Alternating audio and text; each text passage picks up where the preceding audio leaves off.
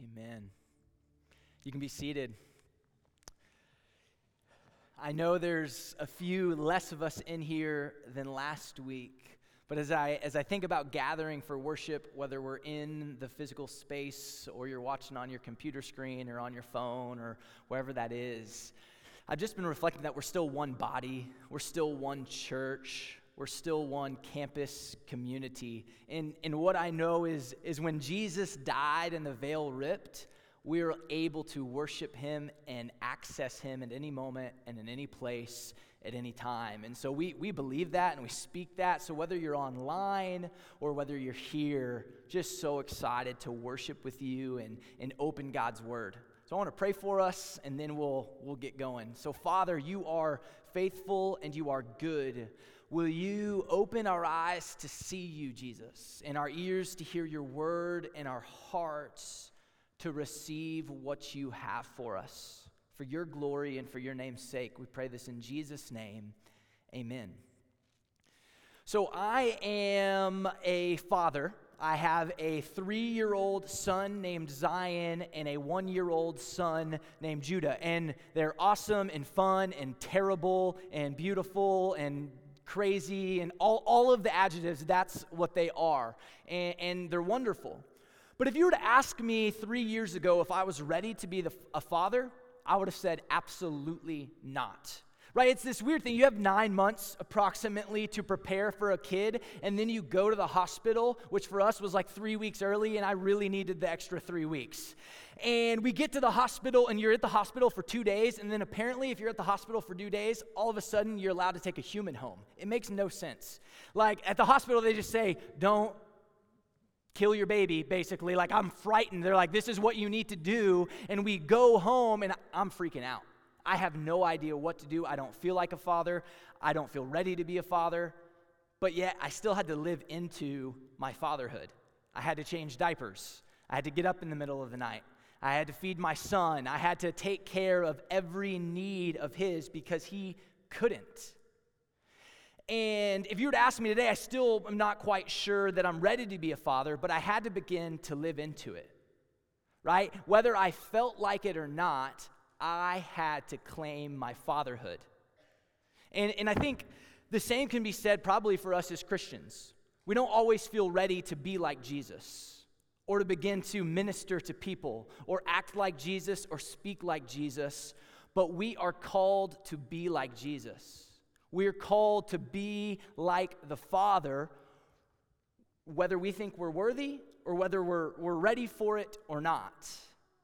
And, and so that's the purpose of Colossians chapter 3. That's the purpose of this text. Paul has laid out the truth of the gospel in Colossians 3, verses 1 through 11.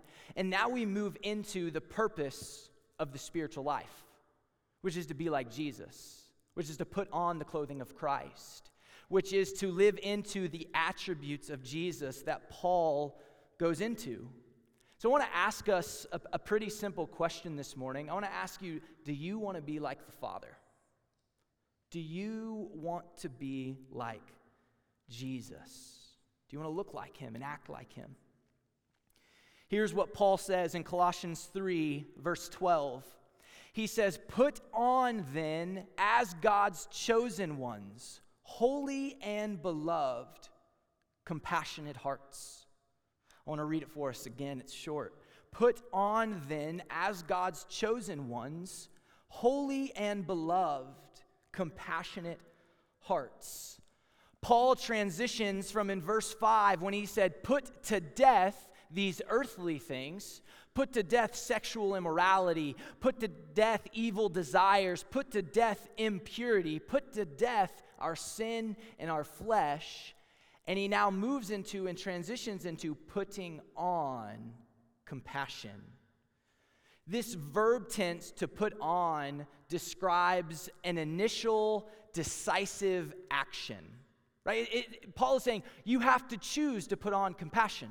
Right? Just like this morning you chose what to wear unless you're wearing the same thing you wore last night, which is another problem all on its own.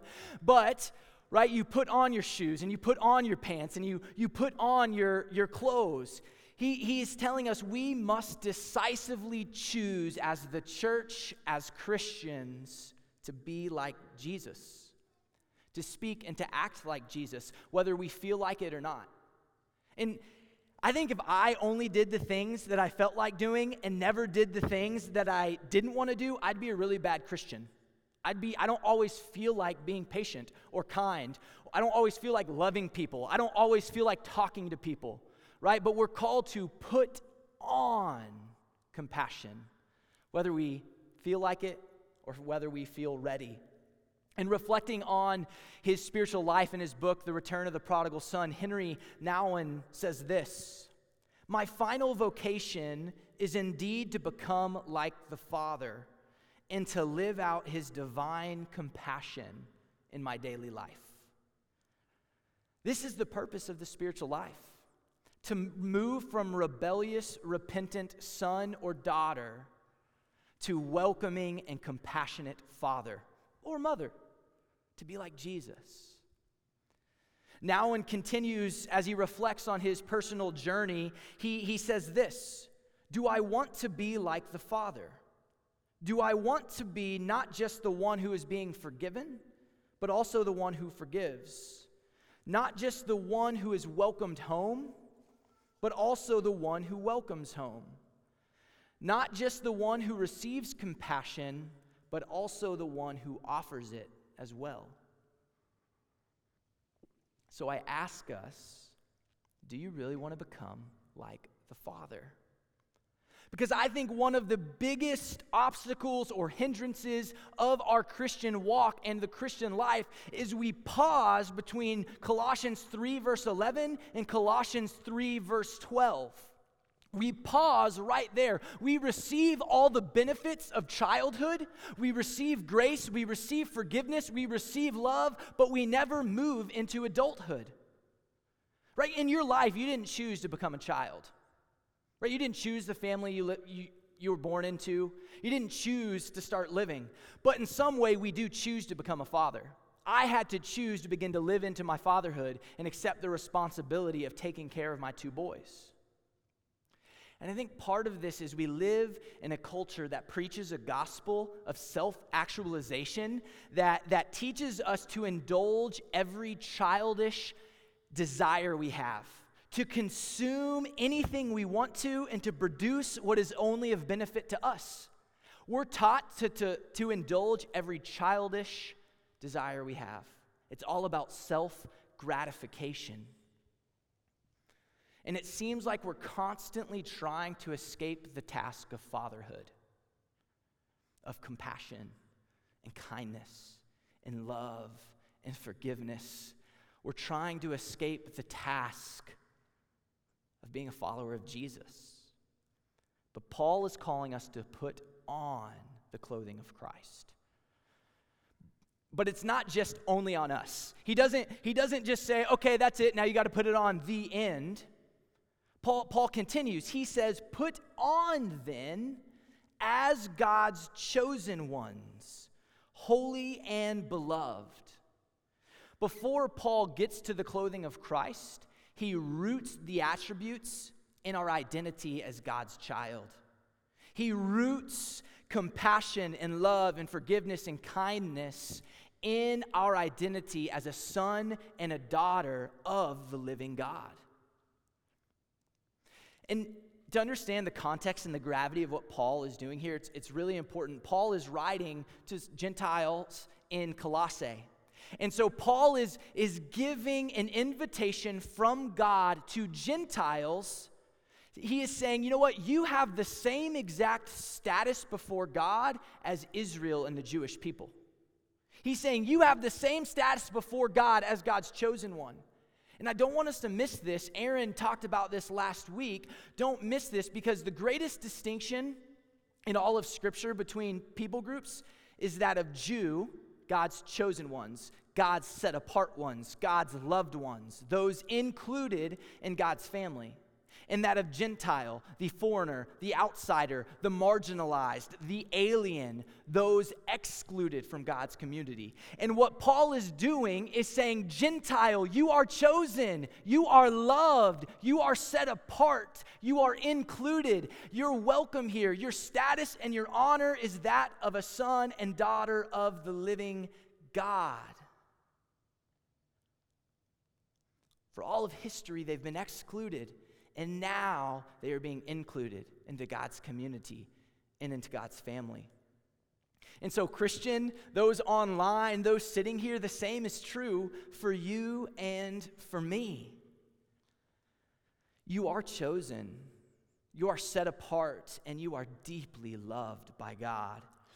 All too often, before we begin to love people or forgive people or put on compassion, we think God has to purify us just a little bit more. We think God just has to give us another gift or a little bit more courage or a little bit more boldness. We think God has to approve of us just little bit more before we can move. And we're stuck sitting between verses 11 and 12 because we've never actually believed that we've received all the fullness of who God is. But the reality is, you are declared righteous right now. You are chosen right now. You are forgiven right now. You are loved and highly valued right now.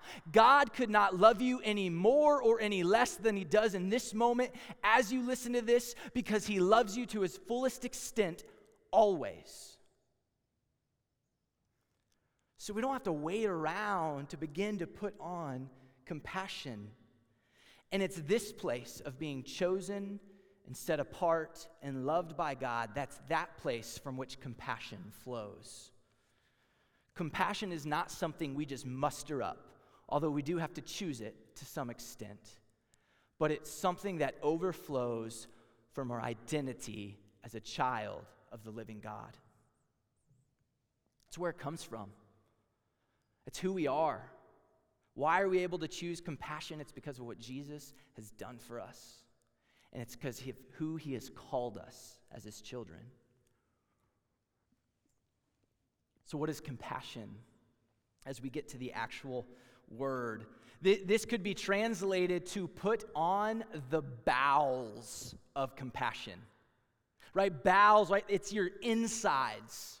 So compassion is, it starts with that feeling when you see something that's unjust, that's not as it should be. Compassion starts with the feeling when I see one of my sons get hurt.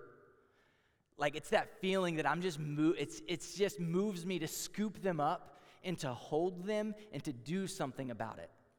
Right, Zion the other day was like running inside to the house, but he couldn't quite get the door. So, like, the door just stopped him in his tracks and he nailed his mouth on the doorknob and he's bleeding and he's crying. And it's just like my insides are just like, oh, I want to take the pain.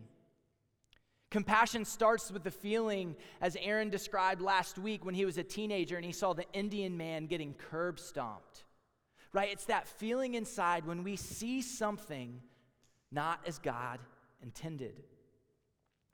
But it's not just to deeply feel something, it's, it's much more than that. The English word compassion comes from a Latin word that means co suffering. So, compassion means to suffer with. So, compassion isn't just a feeling, but it's such a deep feeling that it moves us to action. It moves us to relieve someone's suffering. Sometimes we interchange the words empathy and sympathy and compassion, and we think they mean the same thing, but I actually think it's really, really important to differentiate them. Empathy refers to feeling what another person is feeling. Maybe that's because you're going through it yourself, maybe it's because you've experienced it in the past, but it's just a feeling.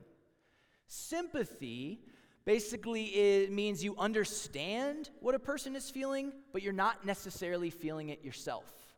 Sometimes the way I describe sympathy is just means you're sorry for somebody. And, and sometimes the problem with sympathy is it means you're, you know, you who are more than are feeling a little sorry for those who are less than, but you're actually not going to do anything about it. That's what I chalk up sympathy to be. But compassion means your feelings have moved you to relieve the suffering of another person. They're so deep of a feeling inside of you that you move to relieve a person's suffering, hurt, and pain.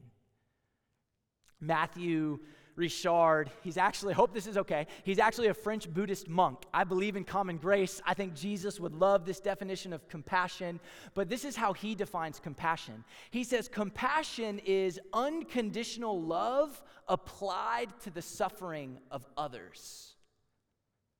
Compassion is unconditional love applied to the suffering of others. Isn't this God's work toward us? I think this is the first article of clothing or the first attribute discussed here because compassion is the feeling and action that best describes God's work in the world to you and to me all throughout history. We can go back to the garden in Genesis 3 when sin entered into the world. God was so moved with compassion that he didn't shame human beings, but he went to look for them and he said, Where are you? And he set in motion a plan for redemption right away. And, and just so you know, God didn't kick Adam and Eve out of the garden as a, as a punishment. He actually removed Adam and Eve out of the garden because he didn't want them to eat of the tree of life and live forever in the sinful state. That was actually, he was so moved with compassion that he removed his children so they wouldn't suffer for all of eternity. The ministry of Jesus can be summarized as a ministry of compassion. Right? He, he's the shepherd that leaves the 99 secure and, and content sheep, and he goes after the one who's wandering, who's hurting, who's in pain, who's suffering. He tells the parable of the father who welcomes home the rebellious and repentant son, who doesn't even ask for an explanation, but just simply forgives and throws a party. Jesus heals the lepers and the sick and the blind and the lame. He associates with the tax collectors and the drunkards and the people who were considered outcasts of the day. And in the greatest act of compassion of all, God so grieved for the sin of humanity in the world that he sent his son to die. The work of the cross is a work of compassion, of applying unconditional love to the suffering of others. And now we're called to put on that same compassion. But how do we do it? How how do we begin to put on compassion? I think where it starts, so often we want to move really quickly and just start acting and changing the world. So often we, we uh, want to do something big, and which is great, and God can do a big work. But I think compassion starts when we learn how to grieve. It starts with learning how to grieve. That is the pathway to compassion. And basically, all it means to grieve is allowing the sins of the world, yours included, mine included, to pierce your heart and shed tears for those sins. To grieve means we so grieve the hurt and the pain in the world, the death that is taking place, the fires that are consuming California, the floods and the hurricanes that are hitting our coasts, the individual sins that you are struggling with and that you can't seem to shake. It is just allowing it to pierce your heart and to shed tears over them. But it's kind of hard to grieve in our culture. Rather, grieving is, is seen as being pretty weak. And, and I think, so what do we need to do to grieve? I think we need to stop competing against other people. I actually think competition is the opposite of compassion. Right? Competition is the opposite of compassion. If, if compassion is applying unconditional love to one's suffering, I think competition, when it's done poorly, is taking advantage of another person's weakness and suffering so that you can be better. And this, this happens in little ways in our in our community.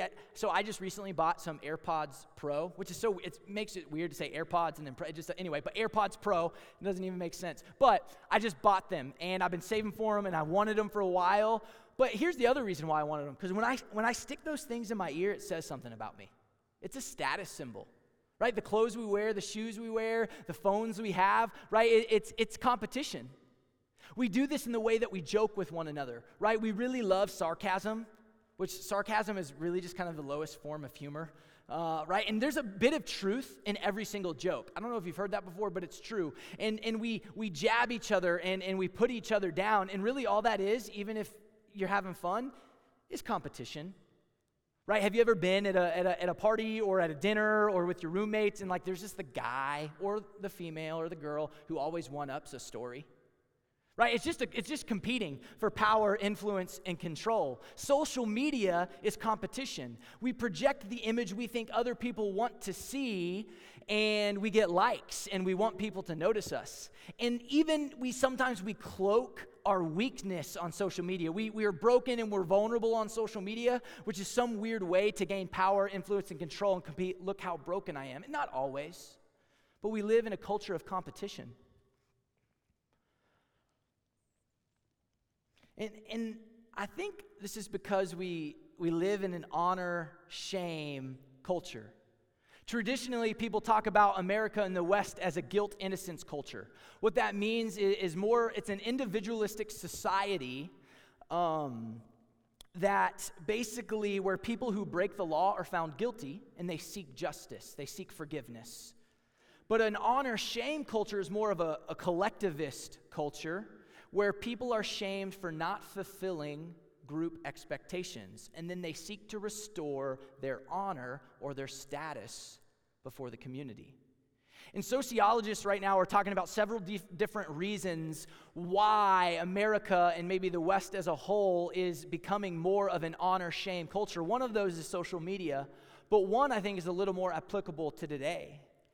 It's our politics. It's our identity politics, which basically say, you know what? We get people to support policies based on the interests of our social group. Right? Identity politics means we are going to get people to support our policies because it's of best interest to us, to you, even if that means it's not to somebody else. And this turns into tribalism. This creates an us versus them mentality. And what tribalism does, it says, you know what? We are going to support our candidate. We're going to support our person no matter what, even if it means diminishing the status of other people, of outsiders, of those who are not in our group. And isn't that what's happening in our world? Isn't that what's happening and playing out in the news of Democrat versus Republican, of conservative versus progressive? And this isn't just happening in politics, this is happening in our church. Right? We, we, are, we are creating an us versus them mentality when we say, you know what? coronavirus, I am going to have more faith in everyone and we are going to gather. Or, you know what, we, we create an us versus them mentality when, when we begin to say, you know what, we're not going to gather at all and everyone who's gathering is sinful. All that is doing is creating an us versus them mentality. And that is the opposite of compassion. It's competition.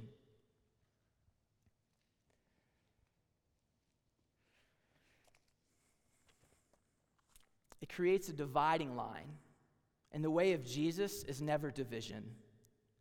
That's the easy way out. And I think as we stop competing and we start seeing the hurting and the pain and the suffering of others, it'll change everything.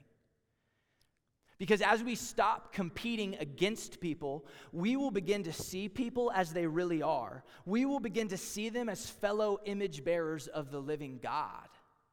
And we won't feel the need to be better than them and to be- compete against them, but we will begin to see their hurt and their pain and their suffering. And you won't have to look very far because we're all hurting in some way. We're all suffering in some way. And as we stop, stop competing and start seeing people, we will begin to see the root of people's sin, the root of people's anger, the root of people's harsh words. Because too often we react to what people say and we react to what people do, but underneath all of that is a root of hurt and sin and suffering, which is where we're called to set our roots in. We're not called to respond to this, but we're called to plant ourselves in the pain of where that, pla- where that sin and weaponization of words comes from. So we're called to stop competing, Start seeing people's hurt, pain, and suffering, and then set our roots in that place. Not sure if you're familiar with the lotus flower. Man, I'm just, you know, Eastern, you know, Buddhist monk, now a lotus flower. There's a theme here.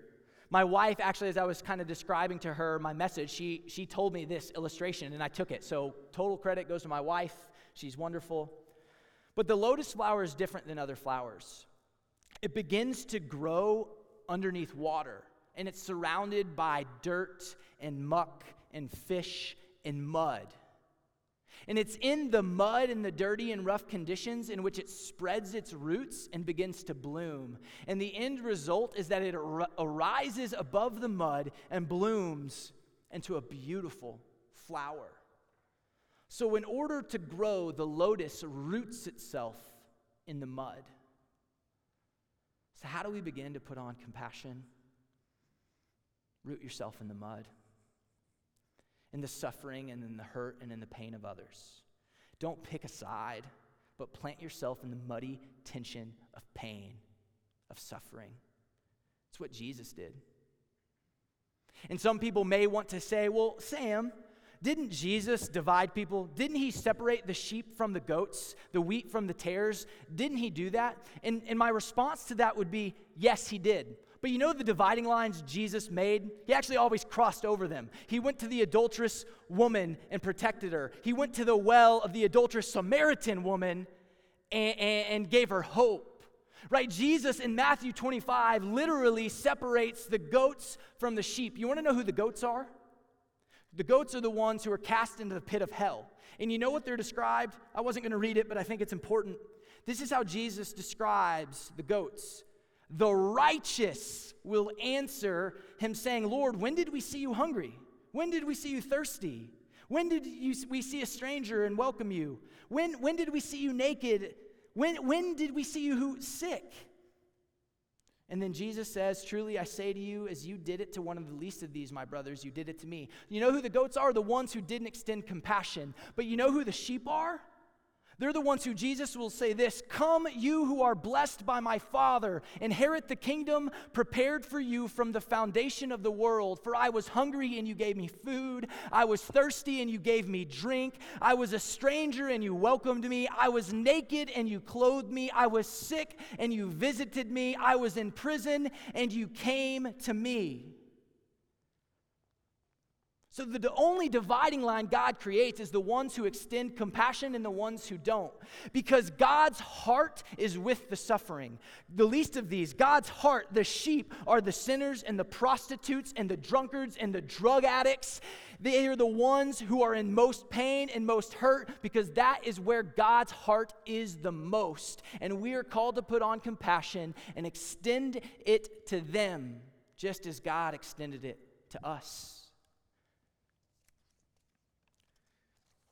So, Christians, can we stop competing against one another? Can we stop debating on who has the right view of COVID and just grieve that 967,000 people have died? Almost a million people have died, 200,000 in our nation. Can we please stop competing over who supports? Band, you guys, you guys can come up. Can we stop competing over who, who either supports the police the most or the least? And we, can we just begin to grieve over the deaths of George Floyd and Breonna Taylor and Philando Castile and Eric Garner and Trayvon Martin and so many more? Right? Fellow image bearers of the living God have died, and we're debating whether or not they deserve it. That's ridiculous.